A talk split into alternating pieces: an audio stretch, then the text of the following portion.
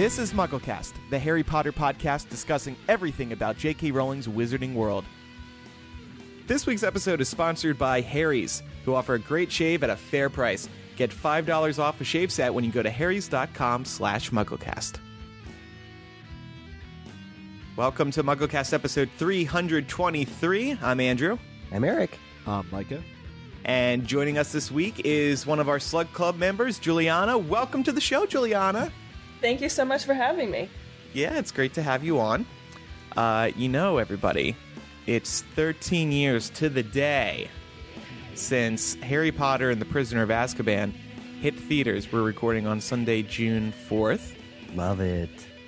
It was the first Harry Potter movie to come out during the summer. Movies 1 and 2 came out in November. I still remember going to this movie.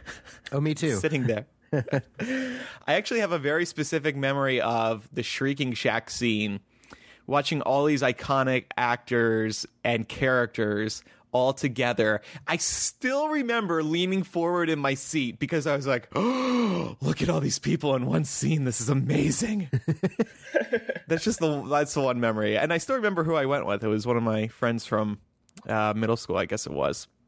Do you guys remember going to it? Did you go to like a midnight screening or? I have no memory of seeing this movie in theaters. I know I did, and it must have been opening weekend, but I don't remember it at all. I did not go see it in theaters. I saw it after the fact. Huh. Oh, okay. Big fan. Yeah. Yeah. I don't want to like pull rank here. I saw it in London at the Odeon Leicester Square this was actually the apex moment of HP fan trips, of the very first Eric, HP fan trips. You're just putting us all to shame. I didn't mean to do that. I mean, if you had even seen it in theaters, you could compete. But it was a blast moment. I remember it vividly because this was the day 13 years ago that I found out what Wolfstar was, or is it Moonstar? Wolfstar. It's the Sirius and Remus ship. I was sitting next to the world's largest Wolfstar shipper, and she also happened to be my chaperone on the trip. Woman by the name of Catherine, who, because I was still 16 and couldn't go on the trip on my own, so she was chaperoning. Anyway, the Shrieking Shack scene too, when Sirius, or just after, when Sirius is having to hold Remus very closely and try and prevent him from transforming, and saying, you live in one, this is your heart, your real heart, it's true, and he's holding his chest, and Catherine was just flipping out. Just absolutely losing it. And I remember looking next to her and seeing her glee and just being completely moved and empathically just like blown away by how great this movie was having an effect on her, because ultimately I came out of it not appreciating the adaptation as a whole. But it was great. That was probably one of the strongest adult ships in the Harry Potter fandom. I would like actually, adult character ships. I still think it's probably the most closest to canon, honestly, if you really look at it, you know, objectively. But I think that the film definitely pleased those fans. But the cool thing about the theater was it was still decked out because the world premiere had been like the previous weekend, and I didn't see the world premiere, but the building had Dementors coming out of it. Like Ooh. Very, very large sort of Dementor arms, and then like the side of the building was painted for obviously like the trio up top. It was really, really cool. I have a picture somewhere, but cool. Yeah. And this was 2004. Prisoner of Azkaban was obviously one of the more controversial films. Looking back on what film was the greatest of the series, a lot of people say it's their favorite, whereas a lot of people say it's their least favorite. Mm-hmm. Alfonso Cuarón really brought a different vibe. He made Harry Potter grow up. Yeah. One of the biggest and kind of most controversial changes is that he took them out of the cloaks. They were always wearing cloaks in the first two movies, looking like little kids, and then he started putting them in just kids' clothing. Yeah. So that was a big change. Of course, the shrunken head, that was an Alfonso touch. That wasn't in the book. But yeah, I like the movie a lot, looking back on it. Not one of my favorite books, but that's besides the point. We're talking about the movie. Speaking of favorite books. Yeah. So Juliana, let's get your fandom ID. What is your favorite, or what is your Hogwarts house? I say that every time. Ravenclaw. How about Ilvermorny house? Horned Serpent. Ooh. Favorite book? I don't know. It always changes. I've, for a long time, said Order of the Phoenix, mostly just because it's the longest one. And I like all the backstory that they get into with the Weasley twins and all that kind of thing. But I also really like the third one. So I would go with Order of the Phoenix, but it's not a definite. How about favorite character? Hermione. Ooh. Aw. Patronus from Pottermore? It's an otter, which is the same as Hermione's, which made me very happy. Yeah, I bet. And finally, how'd you get into Harry Potter? So I was introduced to it by my third grade teacher. She would read to the class every day, and she read the first Harry Potter book. And I'm assuming I went home and begged my mom to buy them for me. And that was right after the third book came out. And it's funny because when she bought them for me, she bought them out of order. So I read the first book, then I read the third one and was very confused. And then went and read Chamber of Secrets.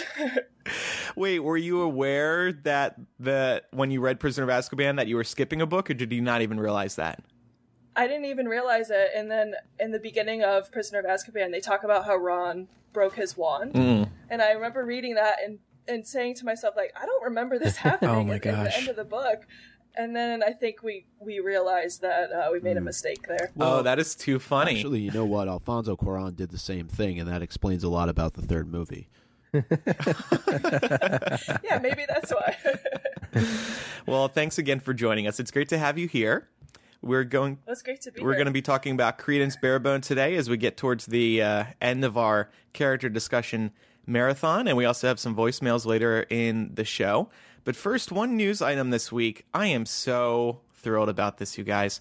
The Harry Potter and the Philosopher's Stone 20th Anniversary House Editions are now out in the UK and in Canada.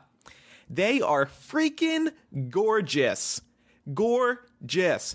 So we've spoken about them previously when they were announced. There's four editions now of Philosopher's Stone, each representing one Hogwarts house. And on the cover, you get your house colors, you get your house crest, and then you get a couple of words describing your house. And then the pages, the outside of the pages, I still don't know what word to use to describe them. They're colored. They have your house colors. So at Hypable, I had Danya, one of our writers. She also appears on Resistance Radio from time to time with Eric, a Star Wars podcast. Yeah, Danya's great. Yeah, she ran out and picked up Hufflepuffs because she is a Hufflepuff, and she took pictures and wrote a review on Hypable. And the book just looks so amazing because in addition to the Harry Potter and Philosopher's Stone story itself, you also get house-exclusive content. You get to learn about the house ghost. You get to learn about the house founder. You get to learn about there's a page here called "Making Hufflepuffs Proud." Who wrote that? It also comes. Is it all from JK? I don't know. Good question. But there's also a map of Hogwarts School. It's just like, I mean, and the picture of Helga Hufflepuff in this book is just stunning. She's hot. Yeah, I'm so excited to get this book. I love the deep dive on this book in particular as a Hufflepuff. I love this. So now I have to own this. Yeah. So previously we said that I was ordering. Did you guys order copies? I did. From Amazon UK? Oh, I didn't. Okay. I did. Did yours ship, both of you? Good. Yeah, it's on its way. Excellent. I think by mid-June, we should have them in America. For those wondering why they're not selling them here in America, it's technically not the 20th anniversary here. Yes, Trump has prevented this book from being published here. No, this is actually the 19th anniversary in America, so it'll be interesting to see what Scholastic does. I think they'd be crazy not to do house editions because these just seem to be wildly popular in the UK so far. Mm-hmm. But it's also kind of like...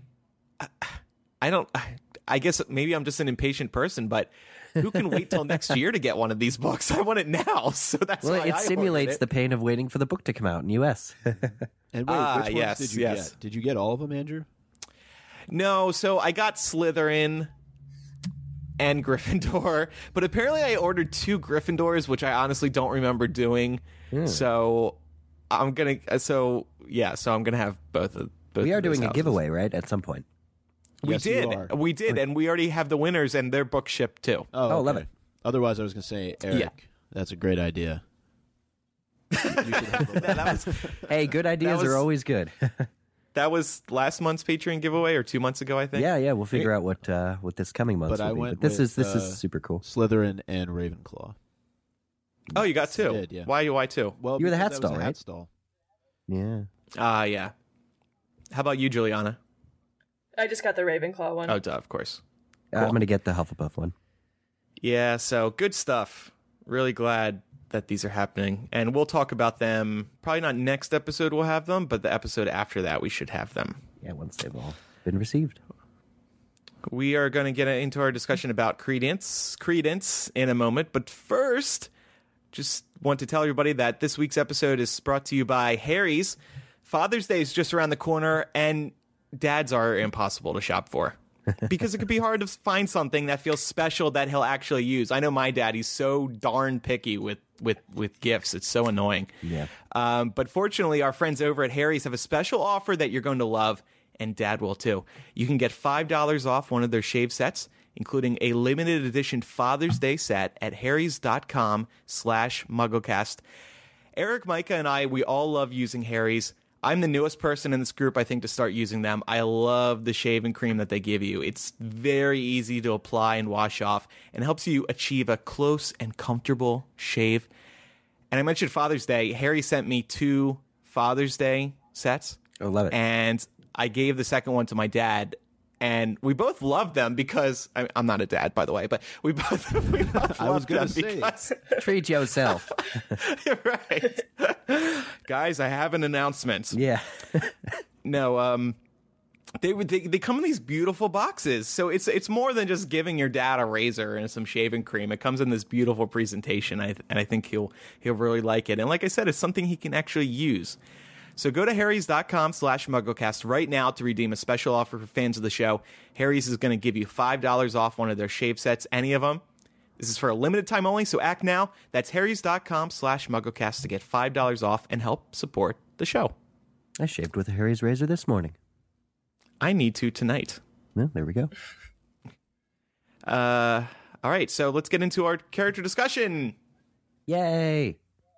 Today, we're going to be talking about Credence Barebone, played by Ezra Miller in Fantastic Beasts and Where to Find Them. The interesting thing about the trajectory of our character discussions is going from Grindelwald or going from Graves into Credence is sort of, positively inspired. The two characters probably share the closest, and most screen time when they're with each other in the film. But if you really think about it, Credence is, in some ways, the most powerful magical force possibly in existence at the time of Fantastic Beasts, because you're going into, Grindelwald seeking out this Obscurus who's going to help him, to take over for wizards and all that. But Credence being much older, people don't usually survive to the age where Credence is if they have an Obscurus. Credence has done that. And so Credence somehow, something about him, and this is said in the movie a bunch of times, makes him super powerful and kind of terrifying. Yeah, he's the most disturbed character. He's the most vulnerable character. And you see that vulnerability towards the end where he gets really mad at Graves / Grindelwald and starts wreaking havoc. In terms of how he ranks in Fantastic Beasts as a character, how would you guys... Did you like him a lot? Did you really not like him? Personally, because he's so dark and depressed, he wasn't one of my favorite characters. Well, he's a bit mopey, but I think you get the reveal at the end gives you a little bit more of reasoning as to why he is the way that he is throughout the course of the film, right? Sure. So it's you may not. I don't want to put it in the same category as somebody like Tina, but you get a better understanding as to why he acts the way that he does throughout the course of the film. And you mentioned vulnerability. Graves / Grindelwald plays upon that masterfully throughout the course of the film and is able to really take advantage of his emotions and. it's hard to watch. But then when you get that reveal at the end, and I would throw out the question to the group, did you see that coming? Did you think it was his sister that was the Obscurus, or did you kind of have a thought in the back of your mind that it was going to be Credence? I think I can recall genuinely being surprised by the reveal, because you're going into the movie for the first time, and everyone, including Newt Scamander, who's the expert, is saying that it's going to be a young child. And Grindelwald is talking with Credence and says, you got to find this young child. Everyone's looking for him, and the movie's shot, you know, up until the very end when Graves is approaching the little girl in the corner, and she looks just utterly terrified, and he realizes that, and you realize that she's not in control of it. I don't know. It's just so well played. I think it was. I think I can remember being genuinely hoodwinked by that.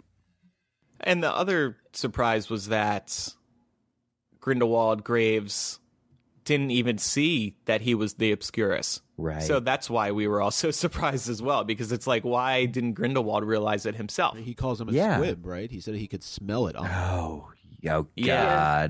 When he gets mad at him, right? Yeah, that's such a dirty line. I hate that. JK Rowling describes Credence in the Blu-ray special features. She says, Credence is Mary Lou's adopted son. He is a traumatized young man. And I think that's a good word for it. I mean, he's traumatized. Mary Lou Barebones, the head of the Second Salemers, who I believe we'll be talking about next week, is really just keeps this group of people and is condemning magic, and she sort of creates this environment where he isn't free to explore who he is or what he is, but he somehow feels this responsibility to keep order, to keep these children, I guess, safe off the streets, whatever it is that they're doing exactly there. He's the oldest and therefore the most responsible. He's in charge of going out and finding meeting places, these other things that we see him do in the films. But ultimately, it's a life of repression and oppression. He's just not able to be himself. And that's J.K. Rowling, I guess, thesis statement, really, across all Harry Potter films, is you got to be yourself. And Mary Lou hates him the most of all of her children. Yeah, do you think she knows?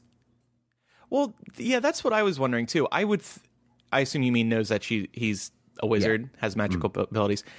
She knew that his birth mother was a witch. Yeah. So I think she assumes that he could be.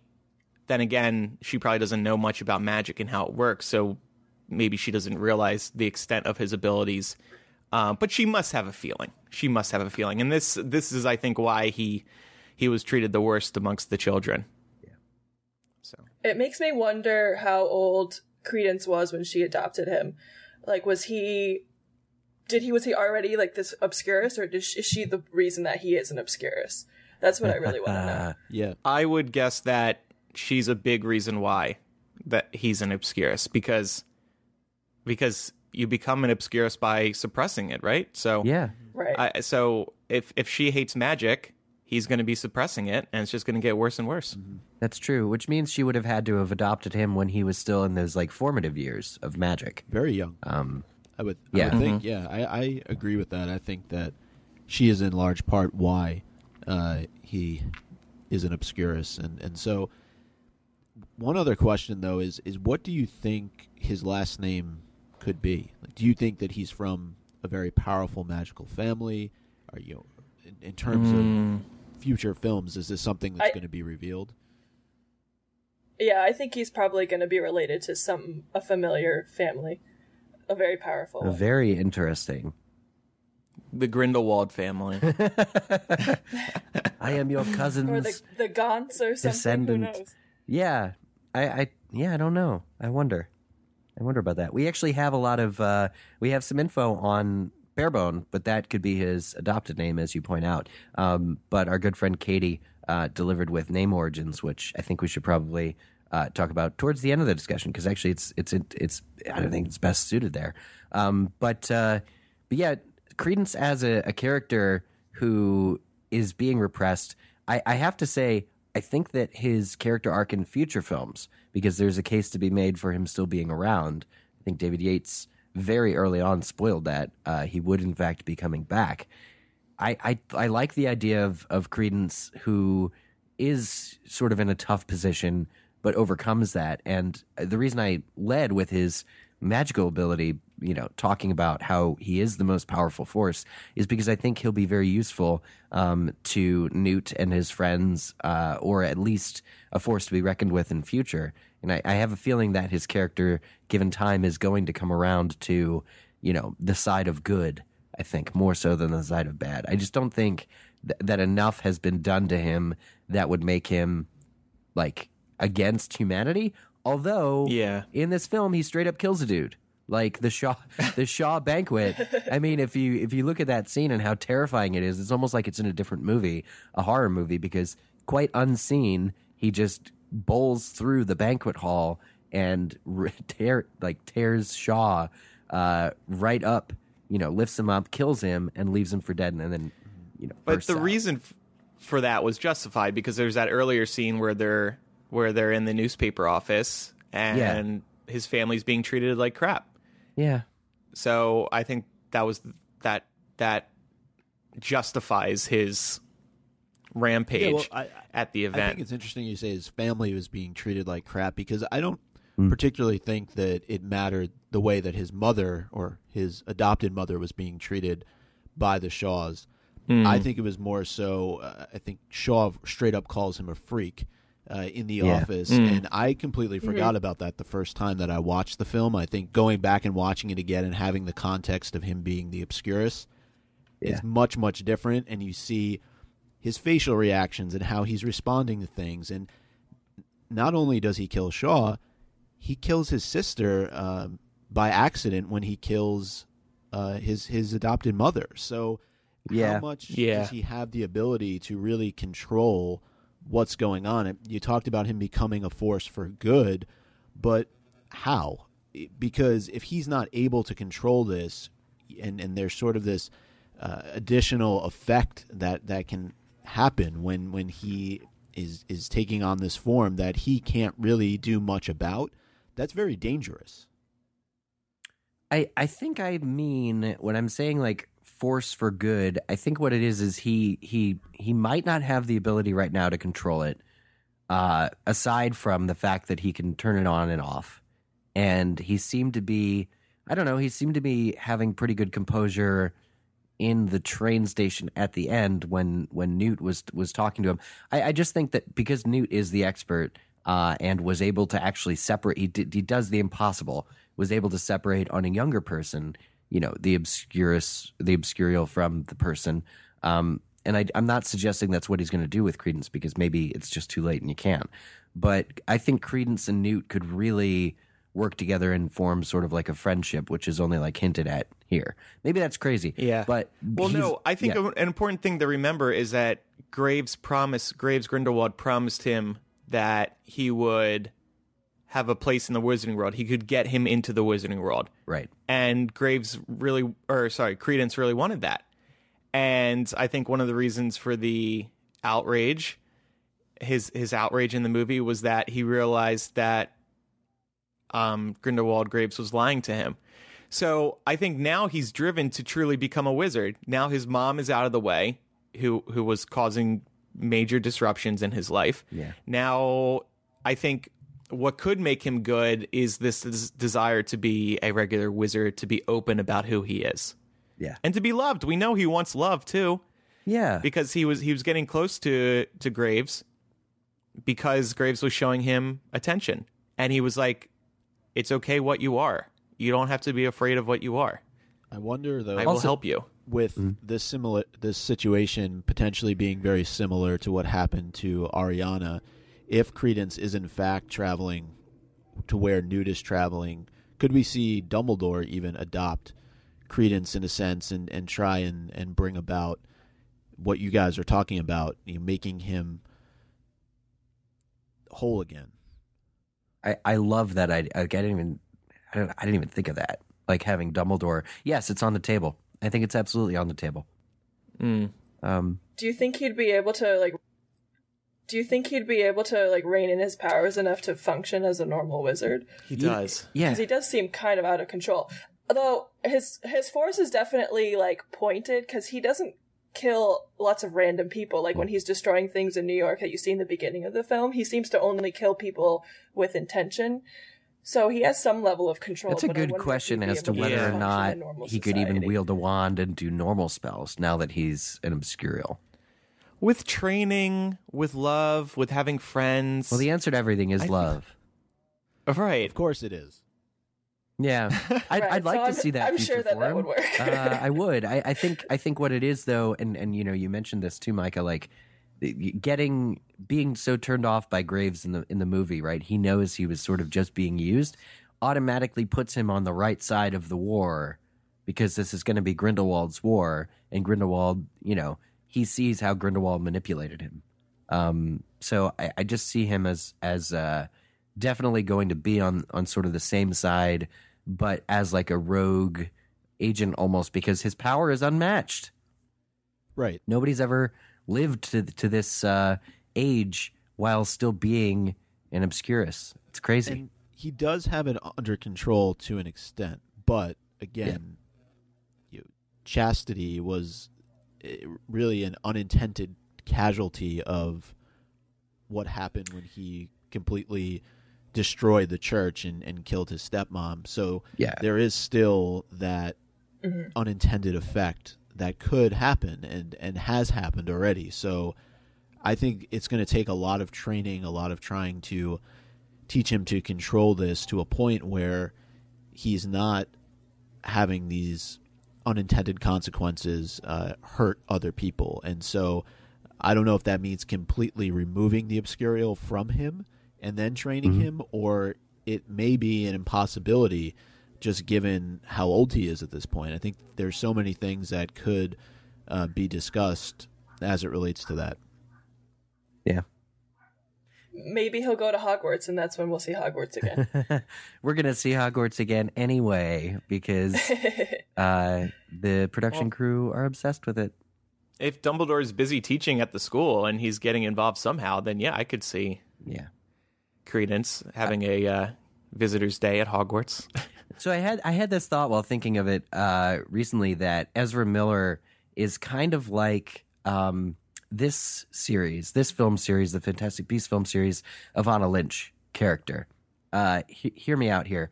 If you watch him give these interviews that he gives, and if you listen to what he's saying and the stories that he's telling from the set, you can really tell that he's sort of into it in a level that's above everyone else's. Like, I feel like the adult actors are all very passionate, and you see them like laughing and loving and talking about their experiences. But Ezra, for instance, actually wore and demanded to wear 1920s era underwear for his role as Credence. This is not something you ever see in the film, obviously, but this is something that he did to get into character, which I guess maybe 1920s underwear is uncomfortable or something.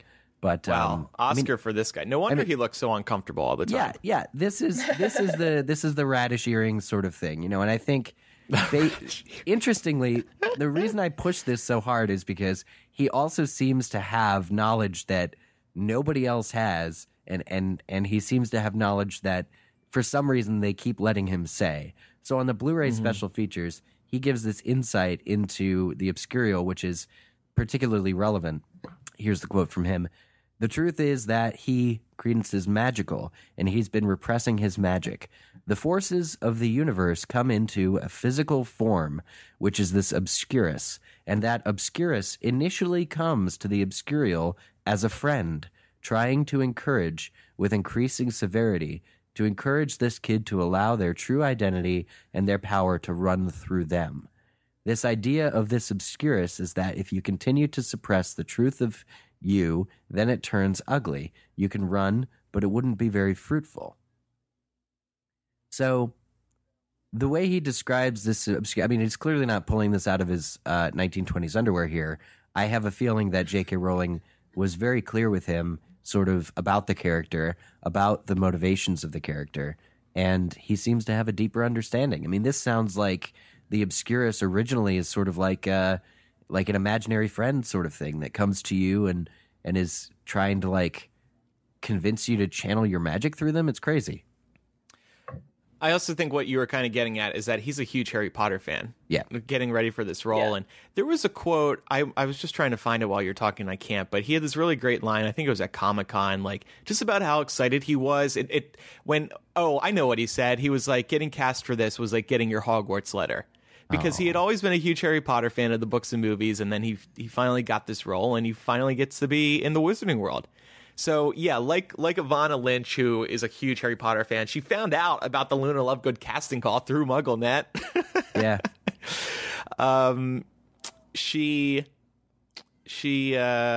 They're just both diehard Harry Potter fans. I don't know if we ever mentioned this on the show, but now feels like a good time to say it. When I was on the set for Order of the Phoenix, and that was Evanna Lynch's first movie, she told me that she was listening to Mugglecast one time on the set, and Emma Watson comes over to her and says, "Oh, what are you listening to?" And, you know, Evanna's like, "Oh, I'm listening to Mugglecast, it's Harry Potter podcast." And Emma Watson listened for a little bit with her. Wow. Yeah. I love that.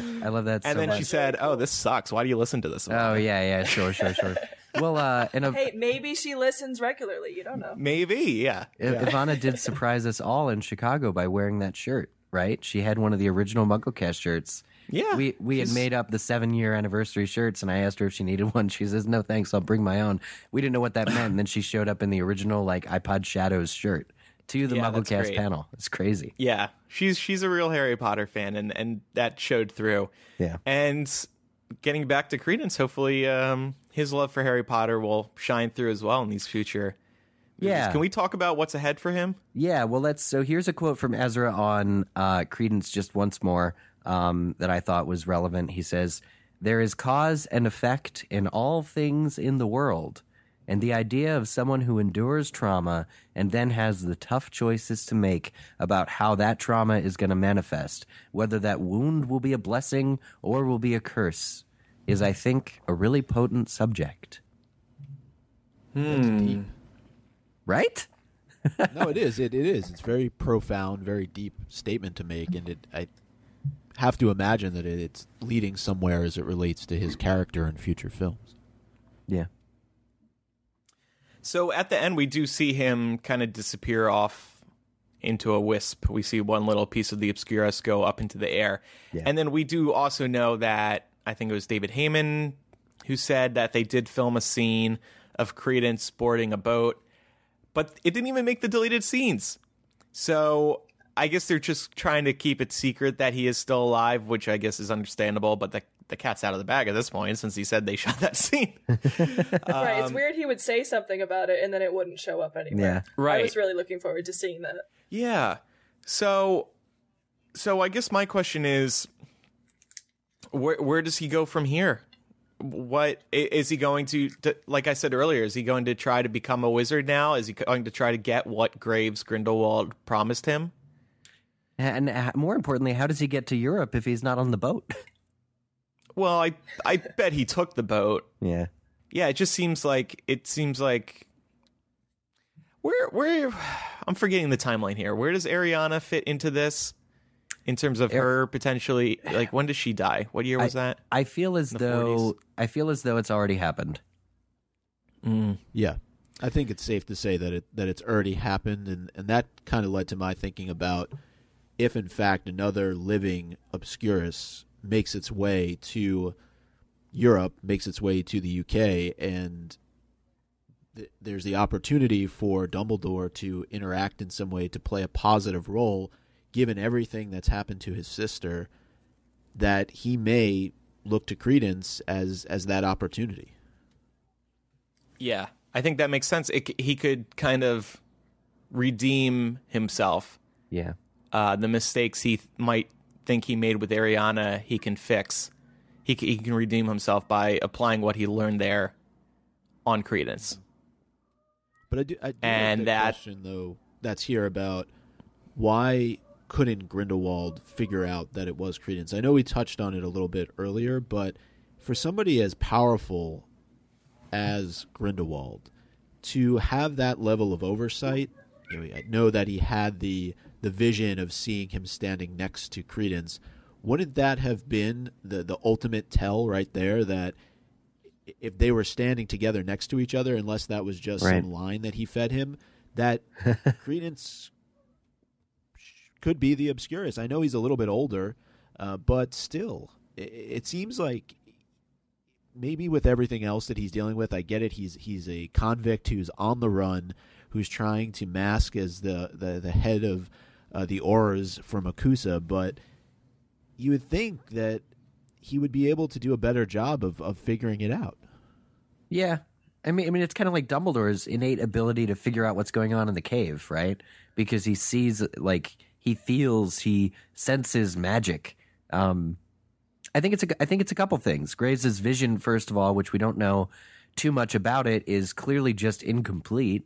And he says as much. He says, you know, I saw you. And maybe it's just his misreading of his own vision, too, that he doesn't realize immediately that Credence is the one he's looking for. But I think it's also possible that Credence was masking his magic, or that by very nature an Obscurus is kind of a hidden thing where you wouldn't be able to walk up to somebody and sense it.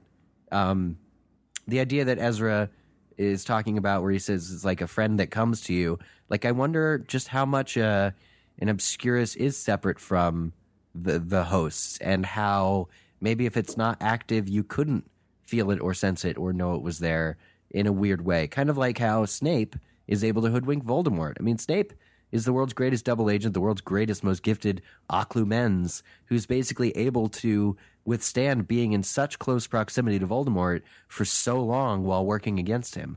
And it's just something that he does, because he does. So I'm wondering if Ezra's, or if Credence is sort of like a similar situation. Maybe it's just the nature of the Obscurus itself as like a protective mechanism. Oh, yeah. Because if people can detect it, they would try and destroy it. Yeah. Yeah. Yeah, I like both of those points, Juliana, and yours, Eric, about it's just not being clear. I mean, even if you look at just how the Obscurus looks, it's a mess. it's not clear.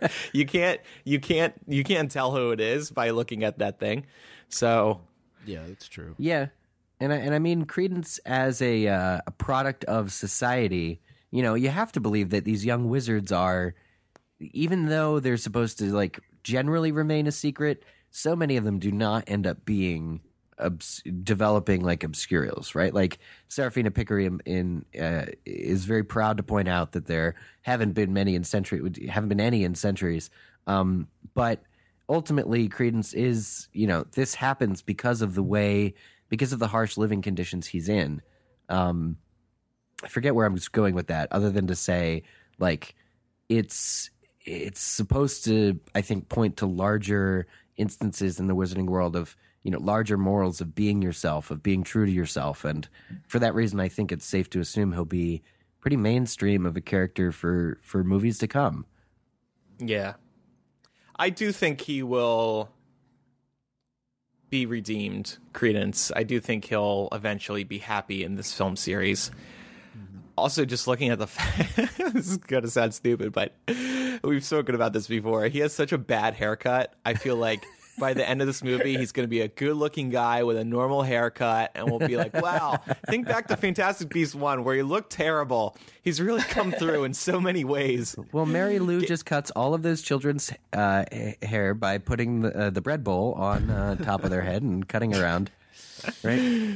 Dumbledore's going to give him a queer wizard eye for the straight guy makeover. And yeah. It's going to be beautiful. Sure. I can't wait.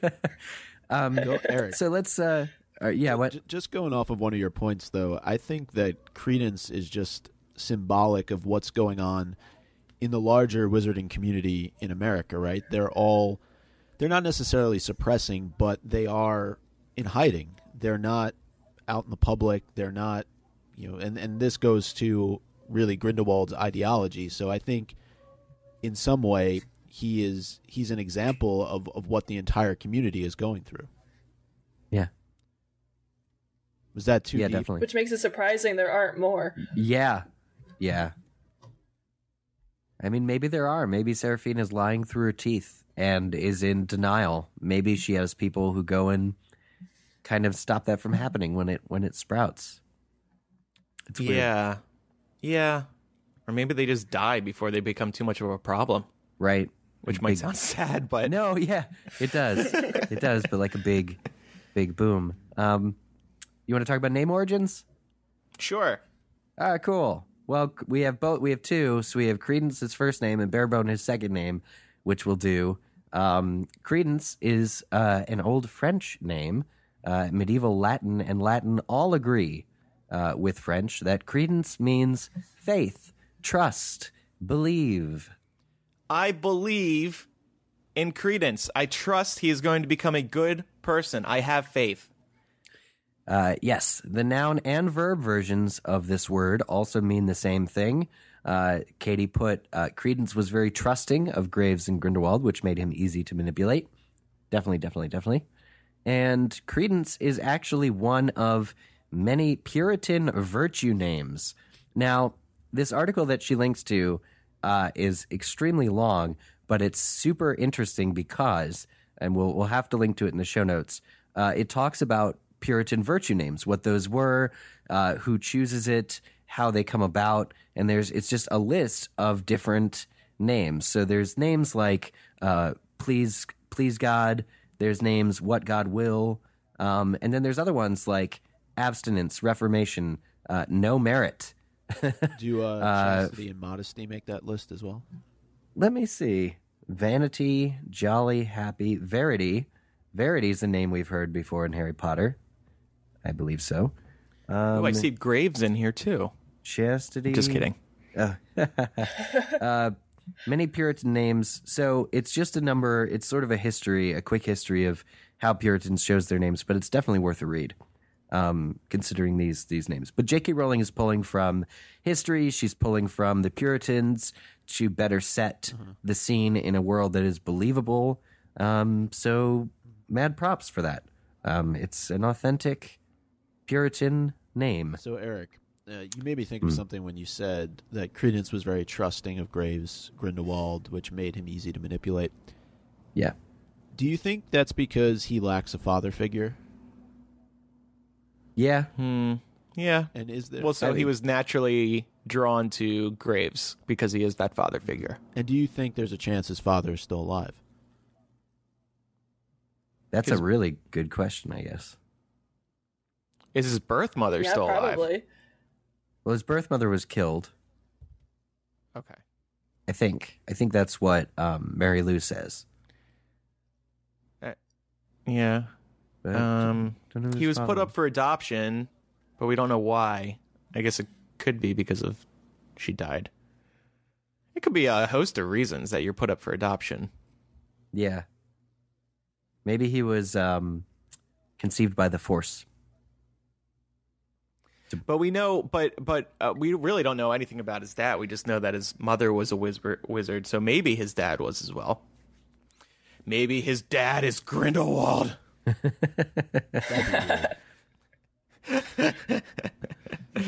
or Graves. Yeah.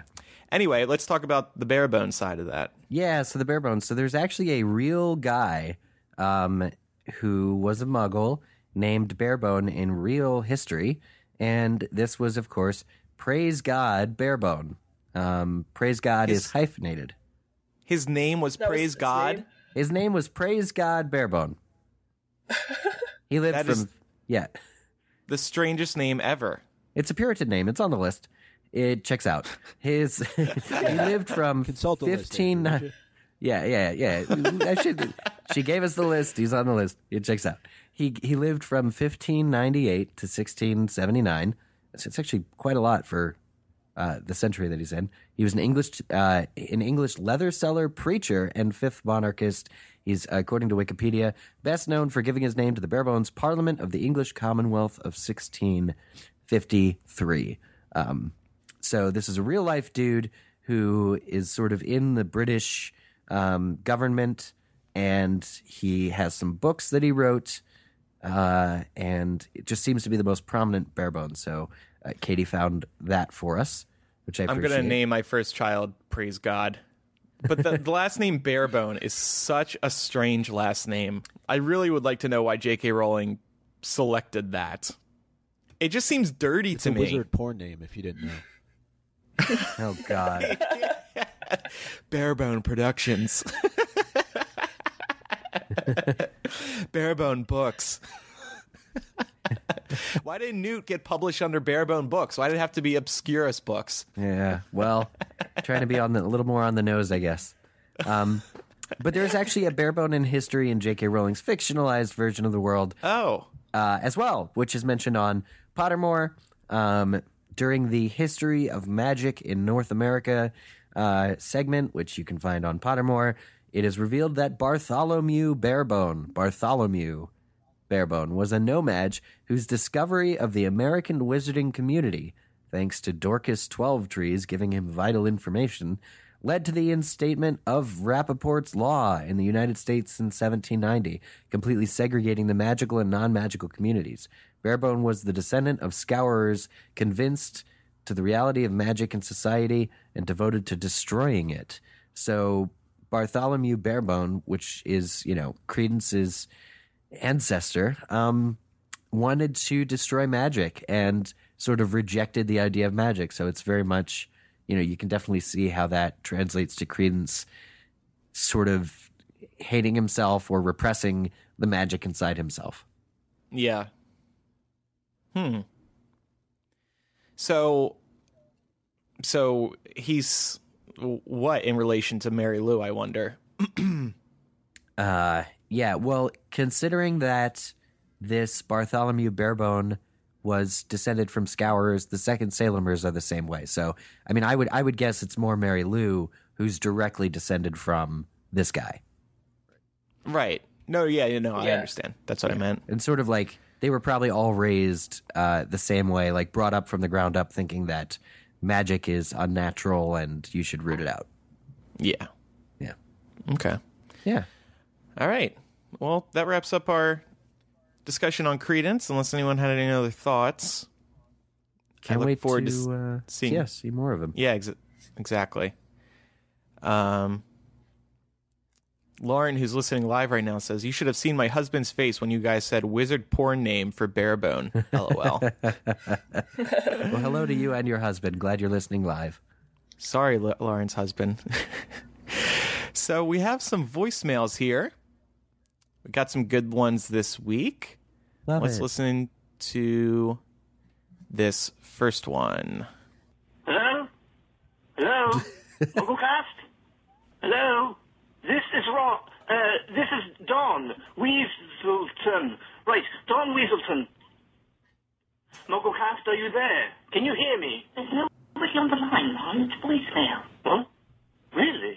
Muggles can send their voices in the mail? That's brilliant. Why don't we have something like that? I believe it's called a Patronus. Oh, right. Well, anyway, MuggleCast, I love the show. Big fan and all, but it sounds like you're a little fuzzy on some of the facts. See, it was actually Harry's best friend, Ron, who really defeated you-know-who. Oh, please. No, really. Wait, hear me out. Ronald? Hermione, later. Can't you stay on the phone? You're on my phone. Sorry, MuggleNet. Are you still there? There's nobody there, Ron. Oh, right. Well, as I was saying... Ronald Weasley, that phone line is reserved for official business with the Muggle Prime Minister. Well, I was just... Ronald! Oh, fine. Well, sorry, MuggleCast, I've got to go. But before I do, Rose, Hugo, say hi to the Muggles. Hi. Look at that. How do I stop this damn thing? Give it here. Ron Weasley calling in. Not so good with voicemails, but... very well done. Thank you, Ron. That's an award. I want to give all of the highest honors and awards to this voicemail. Well, hold on. The Dumbledore caller a couple months ago was was but they even had a Rose and Hugo here. Come on. Oh, that's true. Amazing. Okay. Thank you, Ron. Wink, wink. Okay, these next voicemails are all real people. Here we go. Hi, I'm Bree from Indianapolis, Indiana. Long-time listener, first-time caller. I was listening back to the Queenie episode from a few weeks ago, and you brought up the point about how if Queenie were more transparent about her legitimacy, that it could be advantageous to her career, even that she might advance through the ranks to be an Auror or to head a department, because the Makusa would see her as a weapon or something they could use against others. And I just wanted to say that I disagreed. I think that those in the Kuzu would find it off-putting. I'm a manager, have a team myself, and if I had an employee who could see what I was thinking or could sense my insecurities and my doubts, that I would be left very vulnerable. I don't think her superiors would appreciate that she could read their minds. I think that leaves them in a very, again, vulnerable position. So I think it's probably a good thing that she's keeping her legitimacy under wraps. It could be damaging to her career if she were open about it. I do not think her superiors would see it as a weapon. Love you guys. Listening to you for 10 years. Thanks. Bye. I thought that was an interesting comment. Maybe Queenie's kind of doomed in terms of the job department. She might be sticking where she is for a while. But she can still read their minds whether or not she works for them. Right? Mm. Yeah. So you're saying she might do it secretly or something? No, I think it's a great point that Bree makes, and it could definitely create a difficult situation for her if she was to reveal that she was a Legilimens, but I'm sure there's a place within Makusa that she would be able to do her job effectively and efficiently. Maybe there are others like her out there. We just don't know. So... yeah, maybe like a team of them that could be like a Suicide Squad, but of Legilimens. Yeah, I mean, imagine. But I mean, it would ability and interrogation. You know, it would be amazing. Yeah, and especially where we're headed.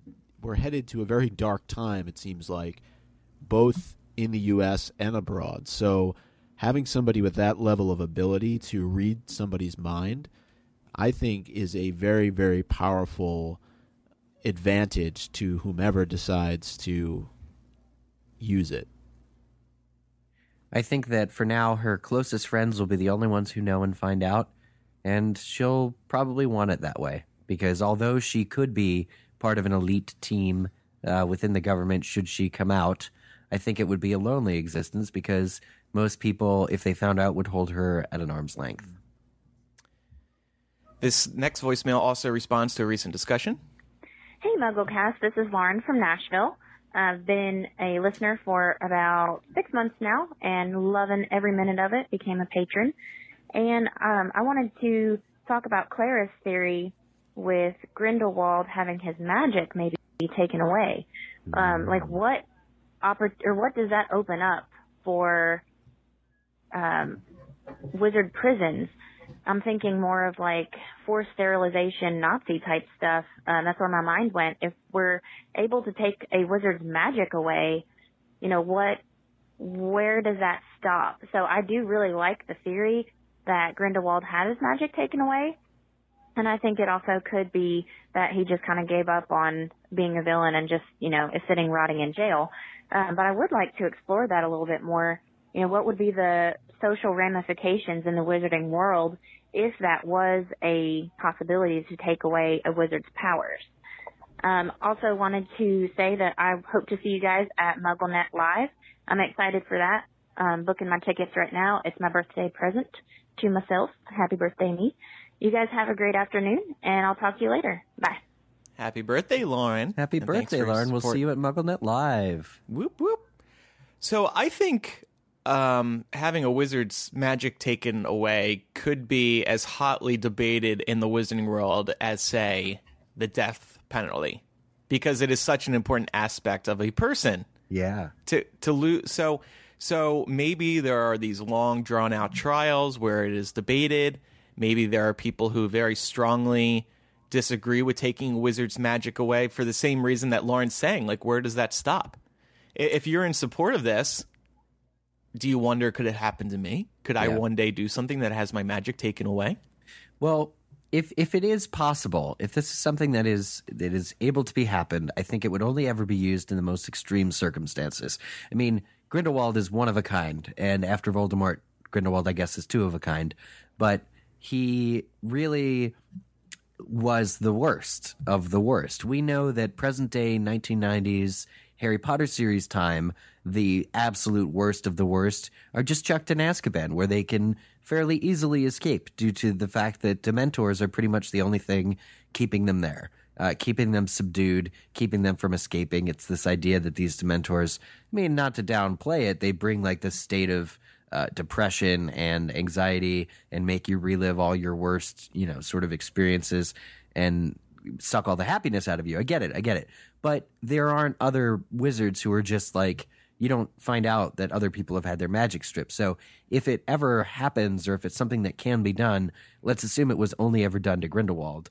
And I think that that is something that, you know, Dumbledore would have been able to speak out about why it was necessary and convince the rest of the world that, or maybe it was never, you know, maybe it just wasn't publicized, but I think Dumbledore would think it was for the best. Maybe like, because Grindelwald just would not be stopped otherwise. Right. I go back to the word defeated because clearly he didn't kill him. What does defeat entail? And that's kind of where the idea of stripping him of his powers came from. And we know that he's being held in Nuremberg, which is a prison he himself built, and that's very reminiscent of concentration camps during World War II. We're led to believe that he captures people and holds them there. And I think somebody, it was either Andrew or Eric who brought it up on the last episode, that if he's being held in Nuremberg, you would think that he would know how to escape. He would have the ability to get out because he built the place. So if he doesn't have that ability, it makes me think that his magical ability has somehow been lessened or completely removed so that he doesn't have the ability to do that. So I think the larger implication of that could be really, really disastrous for the larger community if people have the knowledge in terms of how to remove somebody's magical ability. I don't think it's... I don't know. Like maybe we get to a point in later Fantastic Beasts film where that is, in fact, what Grindelwald is doing. He's removing people's magical ability. He's imprisoning them. It would fall in line, I think, with a lot of what transpired in the real world during World War II. So... I think we may just have to wait and see, but I wouldn't be surprised. Also, just given Obscurials and what they represent, right? This manifestation of power, you're trying to extract that power out from somebody so that they can almost be returned to normal in a way. There's also a possibility that it was accidental, that Grindelwald does lose his magical power, but it's through some kind of freak accident because he was experimenting with magic and what it means to be a wizard, and it backfired. I would think that would be more likely because if a wizard could take someone else's power away, I feel like that's something Voldemort would have loved to use, like on Muggleborns, and then you don't have to worry about them wielding a wand. And that would solve a lot of his issues. Yeah, good point. All right, Micah, this next voicemail is for you. Hi, Mugglecast. This is Andrew Scander. Listening from San Jose, California. Just wanted to say I recently watched Puffs about a week ago in New York. Just got back from my vacation, got a chance to give you guys a call. Wanted to say thank you so much, especially to Micah, who let us know about it. It was absolutely fantastic. A definite must-see if you're in New York. Super funny. Absolutely amazing. So thanks again. Awesome. Look at that, Micah. You made someone's day. There you go. I'm glad they enjoyed it. Andrew, now you're on the East Coast. Are you going to make the trip to go see it? Yeah, I think so. I'm actually in New York right now, but I just didn't have time. I'm with somebody who's it's his first time in New York, and so with all no disrespect at all to the Puffs. No, that's but the first thing. No, I wanted to go with them to a Broadway show. And no offense to Puffs at all, but I wanted to see something with a playbill. So we went and saw Kinky Boots. Forget about it. Which was very good. It's the same thing, basically. I mean, it had Brendan Urie, and I felt I was at a Panic at the Disco show. It was great. Cool. Forget about the Empire State Building, Central Park, Statue of Liberty. Go see Puffs. Next time I'm here. No, I'm sure it's very good, and I really can't wait to see it. But next time I'm here, next time. Okay, one more voicemail. This kind of looks back on 20 years. Hey, this is Trevor over in Oregon. Andrew, I used to live in Los Angeles, and then I moved back to Oregon, so I can relate with that. Regardless, I was just listening to your latest podcast and the 20th anniversary. I was wondering if any of you guys remember the characters before the movies. I know I had envisioned them looking slightly different, maybe more along lines of the book covers. And I remember completely mispronouncing Hermione's name. I think I was saying, like, Hermione for a long time. I just didn't know how to say her name. So I thought that was kind of funny. Anyway, love you guys, and long-time listener. I know I need to sign up for Patreon. I'm slow. I'll do it sooner than later. Bye. I like how people, like, he felt like he had to say that for some reason. Otherwise, we wouldn't play his voicemail. Right. Yeah, that's the only reason we played it, because we promised he was going to sign up for Patreon. No, yeah, I was the same way in terms of pronouncing Hermione wrong. I think I was reading it as Hermione. Yeah. Or, yeah, not Hermione. Yeah, same. Yeah. Well, there's that whole scene in Goblet of Fire where she's explaining it to Crumb, and that's very much a head nod or JK Rowling's way of also explaining it to the worldwide audience. Yeah. And also, like, Seamus. Yeah. I still don't know what the right way to pronounce that is. No, like, I'm so jealous of people who got to read the books and understood what it was like before the movies were out, but I'm not that person. I saw the movie first, so... The interesting, like, idea of remember what characters looked like in your head and all of that before the movies came and presumably took over. That said, there are some characters, I think, that are still different in my head from, you know, the picture. Like who? Probably Lupin and Sirius, honestly. I see them a little differently. I don't see my Sirius as Gary Oldman or my Snape as Alan Rickman necessarily. I think Snape too, because he's just so much more actively evil in the books. You know, at times the peaceful Alan Rickman quietness just doesn't serve. Mm-hmm. Yeah, at this point, I think the movie, how they look in the movies, how's I imagine them when I'm reading the books, which isn't a problem for me. It never bothered me, but I think like Trevor, I think his name was, the caller. Yeah, I was definitely imagining how they looked on the covers for starters.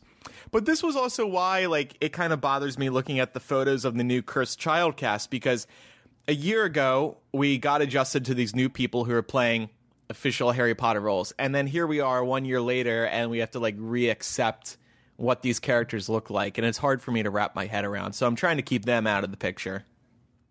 Yeah. Yeah. I started reading the books in 2005, so that was already when I think Half-Blood Prince was just being released and Order of the Phoenix was just being released in theaters. So from a character standpoint, it's really hard to say. I mean, that really only leaves books 6 and 7 to have new characters pop up that maybe I would have a different vision on what they would look like in the films or in my head, but... I think, much like you, Andrew, the movies really influenced a lot of how I saw the characters when I was reading the books. But speaking of the books, the illustrated editions, when I look through those, I'm like, wow, these are kind of how I pictured them in my head. Mm-hmm. And they do draw a little bit of influence from the movies, I believe. Like, Harry looks like a young Dan Radcliffe. Yeah. All right. Yeah, he looks the most similar out of everybody. Mm-hmm. All right, well, I think that does it for this week's episode. Couple of reminders, if you want to leave us a voicemail.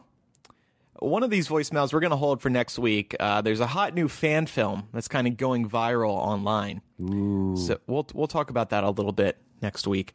But if you want to leave a voicemail, the number is 19203-MUGGLE, 19203-MUGGLE. It's an American number. You can also write into our P.O. Box, 404 North Lincoln Avenue, box number 144, Chicago IL 60618. And by the way, Slug Club member patrons, for those who signed up within that first month, they are going to be getting a sticker set soon. I have all the stickers. I have something to hold them in to get to everybody. So look forward to those in the weeks ahead. And like one of the callers mentioned, we're going to be at MuggleNet Live, right, Eric? Yeah, as Lauren said, we'll be there. It's September 1st of this year, which is the 19th anniversary. It's the 19 years later, the date of the Deathly Hallows epilogue. So we'll be inside the Wizarding World of Harry Potter, Universal Orlando in Florida, and it's going to be amazing. It's an entire evening, exclusive access to the park and to the shops and the Escape from Gringotts ride. We'll be able to get on the Hogwarts Express at platform 9 3/4 and take it to Hogsmeade and back. And we'll be joined by some of the actors and actresses from the Harry Potter films, including Christian Coulson, who played Tom Marvolo Riddle, Chris Rankin, Percy Weasley, Luke Youngblood, who played Lee Jordan, as well as Ellie Darcy Alden, Rowan Gotobed, Ryan Turner, and Arthur Bowen, who were the children, younger children in the epilogue, as well as other areas. So, total fantastic evening. To find out all about it and to get our referral link, go to the MuggleCast website. It's the first post on top. And you can use the code MuggleCast while booking your ticket to get $10 off your ticket order. Awesome.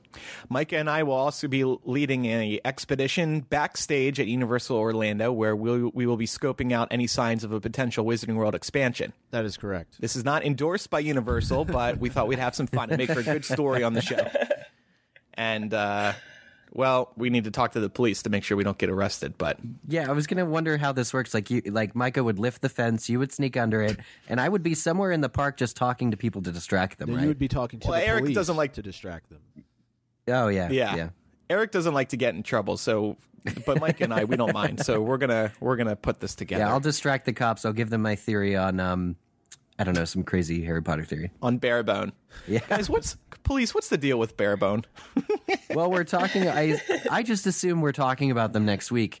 The Second Salemers in general, Mary Lou, Chastity, and the rest. And we're going to send us your feedback, everybody, on the name Barebone and what you think it means. Oh, God. Next week's episode keep it kid-friendly. Filtered for...